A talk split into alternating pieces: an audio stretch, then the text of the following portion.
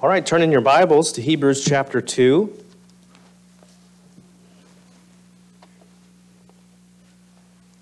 Hebrews chapter 2. We'll be looking at verses 1 through 4 this evening. Hebrews chapter number 2. And if you're taking notes, the title is uh, A Great Salvation. A Great Salvation. Hebrews chapter 2. The book of Hebrews is known for many of the warnings that it contains um, in the letter. And uh, we're going to consider the first warning that we see in the book. And this isn't the first time that we'll consider this warning, uh, because this warning is repeated throughout the book of Hebrews, um, through, throughout this letter. And so the author, he's laid the foundation for his audience of the superiority of Christ. And this is a case that he continues to make throughout the letter. And so we've noticed um, how Christ has been established as being superior to the angels uh, as a messenger of God. In the Old Testament, of course, God often spoke to man through angels, through prophets, through his messengers, and they had uh, very important messages that they had to deliver. And those who ignored the prophets or who ignored the angels that delivered a message from God suffered greatly for not heeding those warnings or those messages from God. And so the author has made the case that if the messages from the prophets or from the angels were important and to be listened to, how much more should we listen to a message from God Himself through Jesus Christ? How much more should we listen to the Lord? Uh, Jesus Christ is God in the flesh. And so if we should listen to the angels, which uh, if we lived at that time and an angel delivered a message from God, we should have listened. Um, but if, if we ought to listen to them, how much more ought we to listen to Christ? And that's the point he's making here. And so the people that the author is writing to, they're in danger of letting this message from Christ, the message of the gospel, uh, slip from them. And that's the warning this evening. They're in spiritual danger. And the section that we're going to consider tonight, it's a sobering reminder and a warning of the potential danger that professors of faith in Christ face in drifting or letting the gospel slip. This warning is not given to those who are truly saved, it's a warning to those who uh, are false converts, those who are believing in the wrong thing. Perhaps their faith is in themselves, their faith is in their works, their faith is in their baptism, their faith is in what they do as to their faith for salvation. Uh, and so this letter is written to those who are so close to the gospel, but it slips right on by them, and, uh, and they, they, they don't see the gospel. They don't uh, accept it by faith. And this warning is all throughout the New Testament. Jesus warned that there will be tares among the wheat, and there will be goats among the sheep in the church. And so this is a very sobering warning and reminder this evening.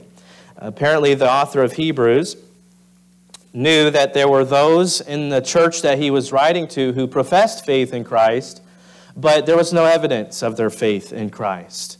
Uh, and and they, they bore no fruit in their life of being born again. They, of being born again, they were living in spiritual hypocrisy and in apathy.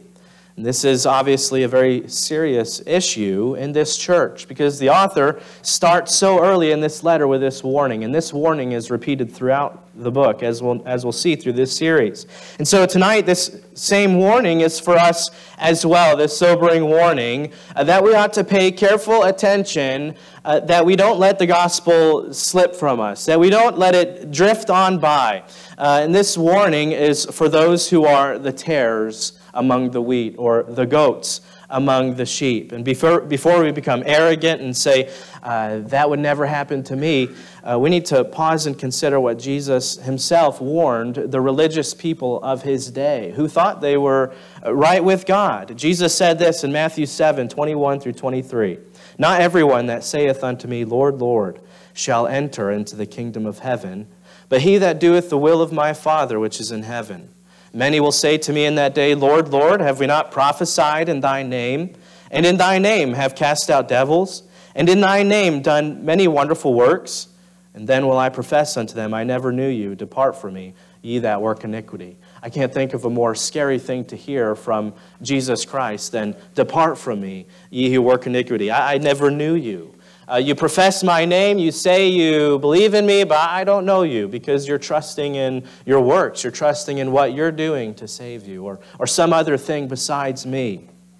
And so this passage is a sobering warning and something we ought to consider for our own lives and, and hearts. We're told in the New Testament that we ought to examine ourselves to see whether we be in the faith. And so Hebrews is written to the drifter, to those who confess to be saved, but uh, their life shows a different story. They profess Christ with their lips, but their life tells a different story. Uh, their, their faith is not in Christ. They're in danger of letting the gospel slip from them, drift on by. Why? Because their faith is in something else. Uh, it's not in Christ. And when our faith is not in Christ alone, when our faith is in something else or someone else, our faith is going to drift. It's going to change because only Christ is unchanging. And so our faith needs to be in Him because He's uh, the unchanging one. And so the question we need to ask ourselves is uh, Are we drifting? Are, is the gospel slipping by us? Uh, do we profess faith in Christ, but our life betrays a different story? And this is a and so this is a very sobering warning this evening, but I want us to consider it. Hebrews chapter 2, look at verses 1 through 4. It says this, Therefore, we ought to give the more earnest heed to the things which we have heard, lest at any time we should let them slip. For if the word spoken by angels was steadfast, and every transgression and disobedience received a just recompense of reward, how shall we escape if we neglect so great salvation, which at the first began to be spoken by the Lord, and was confirmed unto us by them that heard him? God also bearing them witness, both with signs and wonders, and with divers miracles, and gifts of the Holy Ghost according to his own will. Let's pray. Dear Lord, I thank you for this day that you've given us. And Lord, I thank you for the opportunity to preach your word. And Lord, I ask that you would just help me now as I preach this uh, message to have uh, the words to say and to speak clearly, Lord. And I ask that you would just um, help us, Lord, to consider our own lives and our own hearts as you've uh, helped me, Lord, to consider my own life and my own heart this week. I just pray, Lord, that you'd help us to leave here uh, taking earnest heed to our faith, as we saw this morning, contending for the faith and living for the faith and allowing the gospel to change our lives and define who we are. Lord, I ask that you would just help us to examine our hearts this evening. And God, I ask that you would help me to be emptied of self. And Lord, I pray that you'd help me to be filled with your spirit. And I pray that you would do what only you can do this evening, and that's to speak to our hearts. I ask all of this in Jesus' name. Amen. First thing that I want us to consider is the warning in verse 1. Uh, therefore, uh, therefore, meaning because of the things previously mentioned. And, and what were those things? Um, as we already noticed, the, the author just finished discussing the supremacy of Christ in relation to the angels. And that's a significant point. The people he's writing to have grown up in Judaism, they have grown up living for the law, living to keep the law in order to be right with God. And there, the great case of Judaism was that it was given by angels. It was delivered by angels, and so the law is important, and, and they ought to keep it. And, uh, and so we're trusting in the law to make us right with God because it was given by angels. That was the case of Judaism, if you will. And, uh, and no doubt the law is important, and the law is important today. The law points us to Christ, but the law does not save us. Uh, and, and Christ teaches that in, the gospel. And so Christ is superior to the angels. If, if the message from the angels was to be listened to, how much more ought the gospel to be heeded and listened to? And so, all throughout the Old Testament are examples of those who were blessed when they obeyed the messengers of God, and those who were cursed when they disobeyed and ignored the messages, messengers of God. But, but Christ is, is greater than those angels and those messengers. By his, his very nature, he is God. He is the Son of God. He is God in the flesh. He's the one who gave the law, and he's the one who will judge those who do not keep the law. And so, if a message from angels was important, how much more is a message given by the Son of God himself? That's what the therefore means. And that's the argument and the warning right here in this opening verse of chapter 2. The warning is we ought to give the more earnest heed to the things which we have heard, lest at any time we should let them slip. We ought, we ought to give the more earnest heed. We ought to be uh, fervent, to pay attention to the gospel. The, the things that we have heard is a reference to the gospel and our salvation. And so we ought to pay attention to the gospel and uh, our salvation so we don't let it slip by us, the author, author writes. That idea of slipping is the idea of something that drifts on by you without notice. Uh, it's, it's the idea of a piece of driftwood floating down a river and, and you don't even notice it, it goes right on by. And so we ought to give the more earnest heed to the gospel so we don't let it slip on by us. And, and what, does that, what does that mean? The warning here is clear. Uh, but the implication of this, uh, we need to examine it. What does it mean to let the gospel slip from us? Again, there are many who profess to be born again uh, Christians, but their actions and their lifestyle show that the gospel has had no effect on them, that they have not believed in the true gospel. They show they're false converts. They profess Christ with their mouth, but their heart is far from them the Bible says. They, uh, they know the lingo of Christianity, but they walk a path that is foreign to the Christian life. They walk a path that is foreign to the person who's truly saved. Their life reflects a different story from their words. There are many like that in America today. There are many like that in churches today. There are many who are careless professors of Christ. They have no fruit, there's no evidence of a new life. Uh, you, you would not know that they are a Christian by the way that they live, by the things they talk about, by the places they go and the fun things, the things that they consider fun, and, and uh, the places they frequent, the way that they treat their spouse, or the way they treat their children, the way they treat their family. You have no idea by the way that they live that they were a Christian, though they would tell you they're a Christian.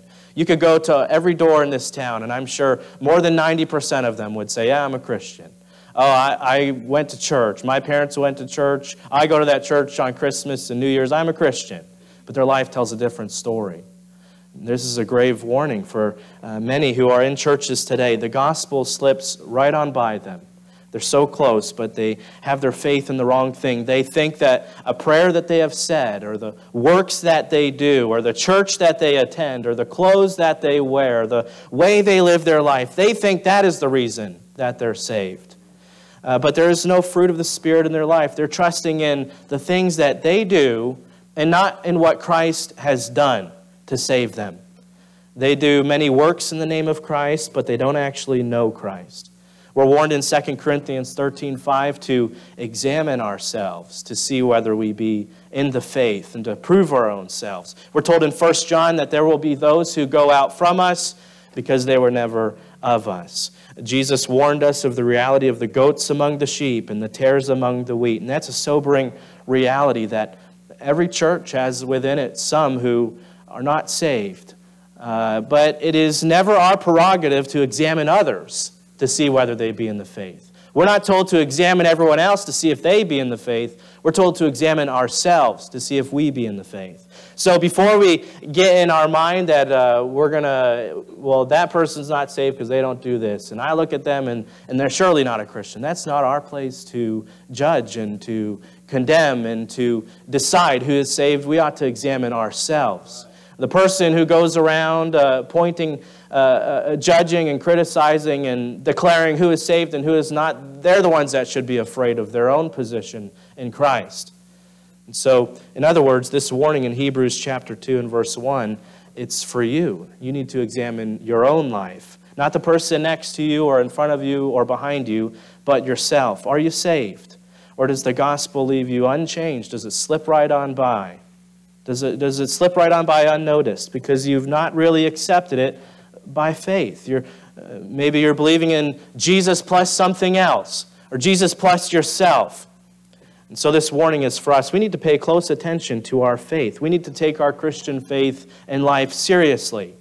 And there doesn't have to be a doubt in our life as to the reality of our salvation. When we stop looking to ourselves and something that we do or something that we have done as evidence of our salvation. And we, and we start to realize that uh, it is what Christ has done for us, that we can be certain of our faith because we understand what Christ did on our behalf. It's Christ who upholds us, it's, it's Christ who will bring to completion in our life what he started, and that's the gospel. The gospel is, uh, it's, uh, it's not just a one time thing, but the gospel, we get saved, and the gospel continues to affect us, and we grow in sanctification in the Lord. If, we, if you were to stand before God and he were to ask you, why should I let you into my heaven? And uh, if your answer is, Well, God, I serve you, and I go to church faithfully, and I've gone to church my whole life, or uh, God, I, I pray and I read my Bible, so that's why I should get into heaven. Or, God, look here, right in the front cover of my Bible, I have a date that tells me when I prayed a prayer. None of those things will get us into heaven. If our only answer that we can give before God when He asks, uh, Why should I let you into heaven? is, Lord, there's nothing that I've done that can get me into heaven. There's no work that I've done that can save me. I'm a sinner, I'm worthless, but you have said that I can come, and I trust in you. And my faith is in Christ alone. And so we need to, we need to understand it's Christ who saves us.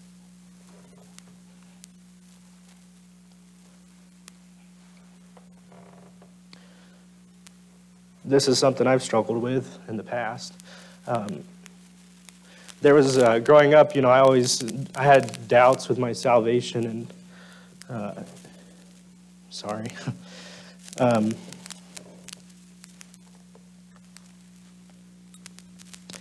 there was times growing up when I would doubt my salvation and question, you know, was I truly saved? And I'd worry and I'd fear and I'd stay up at night, and I would always tell myself, well, I had a date written in my Bible, so truly, I'm, I'm surely I must be saved, because it's written in the front of my cover. That's not what saves us. I had to come to the point where I realized it's, it's nothing I've done. I, am unworthy of, of the gospel. It's because of what Christ has done for me. And Lord, I, you said that I can come to you. And I have faith in what you've said. And I, I believe that. And I trust that. And I know that if my faith is in you, you will save me. Our only hope is that Jesus said we could come to him and he would not cast us out. And we believe him by faith and we trust in him alone. That's our faith. Uh, that's what we believe in. So, who is your faith in? What is your faith in this evening? And so we see the warning. Number two, we see uh, the wrath. The wrath in verses 2 and 3. For if the word spoken by angels was steadfast, and every transgression and disobedience received a just recompense of reward, how shall we escape if we neglect so great salvation, which at the first began to be spoken by the Lord and was confirmed unto us by them that heard him? We see the, the wrath. Uh, there was a just recompense of reward for those who transgressed and disobeyed the messengers of God. A reward can be good, but a reward here is uh, this reward is a bad reward. It's a just recompense. Uh, a recompense is what we deserve. And what we deserve for our sin and for our unbelief is uh, punishment, is uh, the wrath of God. Those who, uh, those who carelessly handle their profession, they say they've been saved, but they live a different life. Uh, they're trusting in something else besides Christ. Uh, they, they, they let the gospel slip from them. There is wrath for that person. And that's a sobering warning for us. If we neglect so great a salvation, if we let it slip by us because of our, our faith is in something else or our faith is in ourselves, if we, if we let it slip by and our lives show that our profession of faith is in word only, how shall we escape this wrath? The question is a rhetorical one. There is no escape. There is no escape from the wrath of God. He, he gives a just reward for unbelief and sin, and that is death and hell. And those who live and die in sin and unbelief will stand before God and they will be condemned. Those who profess Lord, Lord with their mouth, but they trust in their good works, will not escape the just recompense of their reward. They will not escape the wrath of God. And that's what makes this warning so sobering. That there will be those who profess Lord, Lord, but their faith is not in Him. Those who do not heed this warning, they face wrath. And this is a sobering thought. How many are sitting today under preaching that tells them if they're good enough, if they work hard enough, maybe they can be saved. There's a lot of people who go to churches that teach that. There's a lot who go to churches that teach uh, their baptism will save them. There's a lot who are in different religions, who are believing in a false God, but they have hope that hope they'll be saved. But if their faith is not in Christ alone, they will not be saved. saved and that should, uh, that should give us concern for their souls and uh, pa- uh, compassion to see them saved. But this wrath will also come to those who are sitting in churches that preach a true gospel, who are faithful to the Word of God, but their faith is still in themselves. They hear the true gospel, but it slips them by because they do not trust in Christ alone. How many will, how many confess uh, to be a believer in Christ, but they're trusting in their own works, and they'll go from go to hell from the pew of a church that preaches the gospel faithfully. That should be a sobering warning for us. It's a person who knows the lingo of Christianity, they know all the right words, but the Christ of Christianity doesn't know them and uh, hasn't have a, doesn't have a relationship with them. They put on a show of faith, but they don't live out their faith. Their faith is without fruit. Their faith is empty. True faith in Christ, it produces the fruit of the Spirit. Uh, Christ's uh, Spirit is, is not um, weak. Uh, if He is in the heart of a believer, He will cultivate fruit in the life of a Christian. And so the, the, the true believer will produce fruit. But there are those who neglect so great a salvation. What does it mean to have so great a salvation? Salvation changes everything. It affects our whole life, and it lasts our whole life.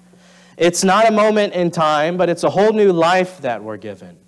Uh, if your faith is not the most important thing to you, if your Christian life is not shaping your every decision and your every action, how can that be called great?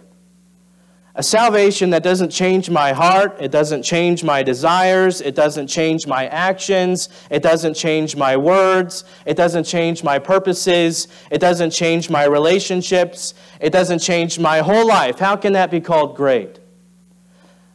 A salvation that is just a prayer I prayed once, but it hasn't done anything for me, is not a great salvation. A salvation that cannot help me overcome sin and temptation in my life is not a great salvation. A salvation that doesn't give me faith in trials is not a great salvation. A salvation that does not give me a love for others is not a great salvation. A salvation that doesn't change my tongue and my speech is not a great salvation. A salvation that does not root out bitterness in my heart and exchange it for forgiveness is not a great salvation. How shall we escape if we neglect this great salvation? We can't. If you have been saved, uh, if you have not been saved, wrath is the reward. You must be born again. And it's only Christ who can do that. Are you, and if you have been saved, if you know you're saved and you have this great salvation, are you warning others? And are you telling others about how they can have this great salvation? Your life has been changed. You've seen Christ change your life, and you've seen Christ help you grow in a love for others, and you've seen Christ give you patience, and you've seen Christ uh, develop mercy in your life for others, and you've seen Christ uh, help you clean up your anger and your tongue, and you've seen Christ uh, change your life. Are you telling others how they can have that change in their life as well? That's our calling. And so we see the warning for those who let the gospel slip by, and now we see the witness. The witness in verse 4 God also bearing them witness, both with signs and wonders, and with divers miracles, and gifts of the Holy Ghost, according to his own will. This same great salvation that you have and that I have, if, if we've been born again, it's a great salvation. It's the same great salvation that the disciples had, and the author of Hebrews, he had it as well. God bore witness to the saving work of the gospel in the life of the disciples when he filled them with the Holy Spirit and gave them uh, the gifts of the Spirit and the ability to work signs and wonders. Uh, God gave the disciples the ability to do signs and wonders because they didn't have the whole New Testament like we do today. It wasn't written yet. And so God en- enabled them with spiritual gifts as uh, evidence that they were indeed from that they're indeed messengers from God and that what they had to say was the truth. And so God gave them signs and wonders uh, uh, as an evidence that the Spirit of God was working in their life. Now, we don't believe that um, we have the miraculous gifts like healing today, uh, but God does give us spiritual gifts today, and there are uh, spiritual gifts that the believer has, and they are evidences of the new life. They're evidences of the power of the gospel in our life. And so, the obvious question we're left with in considering this great warning of not neglecting so great a salvation is how do I know if I have neglected so great a salvation or not? Or um, how do I know if I have been saved? And that's a good question to ask. And we should ask it. We're, again, we're, we're told to examine our faith. And the evidence is the fruit we bear. Jesus said in Matthew 17, 17 through 20, Even so, every good tree bringeth forth good fruit, but a corrupt tree bringeth forth evil fruit. A good tree cannot bring forth evil fruit, neither can a corrupt tree bring forth good fruit. Every tree that bringeth not forth good fruit is hewn down and cast into the fire. Wherefore, by their fruits ye shall know them. If you want to examine your faith, like we're told to do, examine your life for fruits. Do we bear the fruit of the Spirit in our life? Can others see the fruit of the Spirit in our life? Can you look back on your Christian life and you've seen how God has uh, cultivated the spiritual gifts that He has given you? Can you look back in your life and see how God has grown you in, in your faith? Perhaps it's through great trials in your life that you've come to have greater faith in God than when you first got saved. And you've come, come to have greater faith in His Word and, and greater faith in prayer. That's the fruit of the gospel in your life. Perhaps you see the people around you and you're, you're broken by their sin and you have a heart to see them saved and you want to tell them about Christ. That's an evidence of the fruit of the gospel in your life. Perhaps you've been deeply hurt in your life, and it used to be difficult for you to forgive, or to show mercy, or to show kindness. But now you see that God gives you the strength and God gives you the grace to show the same grace that He's shown you to others. And that's a fruit and an evidence of the gospel at work in your life. Perhaps you used to be very impatient with people, and, and, maybe you still struggle with patience. I know I do at times.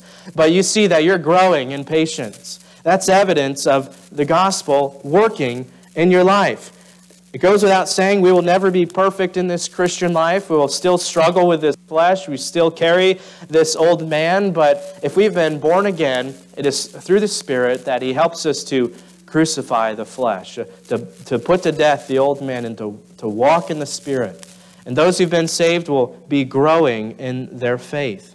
If you can look back on your life since your profession of faith, to now, and you can see growth in Christ and a growth in faith and a growth in love for others and for the Lord, that's an evidence of the, of the gospel at work in your life.